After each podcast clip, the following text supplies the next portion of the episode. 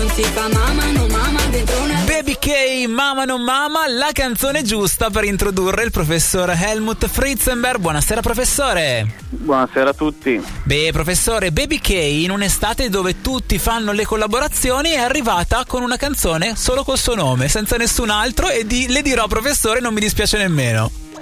Ma io devo dire la verità invece che sono stupito che non ci sia la canzone di Baby K con la collaborazione perché ormai è tradizionale. Ricordiamoci che recentemente aveva fatto quella con Chiara Ferragni e prima ancora aveva quella super hit con Roma Bangkok, che quella proprio Eh sì. ha spopolato. E eh, ricordiamo anche, anche se non è un duetto ufficiale, che La Playa è stato uno dei pezzi più apprezzati su Spotify, ma non nella versione originale, ma in un duetto con Bianconi de Baustel. Quindi, come dire, eh, che Baby K, grande, grande eh, artista del tormentone estivo in coppia, riuscirà quest'anno a farlo da sola? La mia risposta è secondo me no, ma questo è un altro discorso.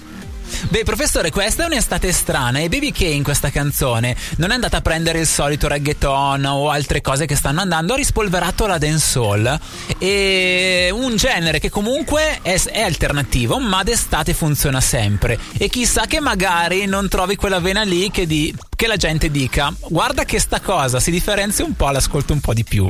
Ma forse no, professore.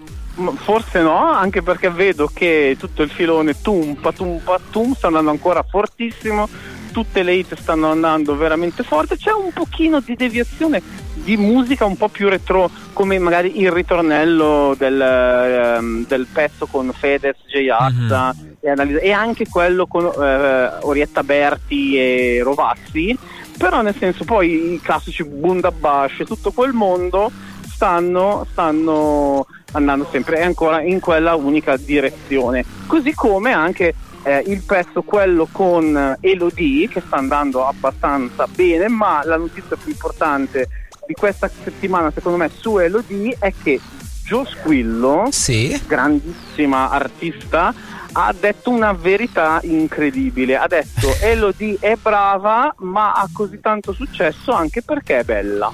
Se non Ah. fosse così bella avrebbe meno successo. Ma chi l'avrebbe? Grazie, grazie Gio Squillo per questa illuminazione, non l'avrei mai detto, Ma grazie. è che non si notava questa cosa, professore. C'era No, bisogno di sottolinearla.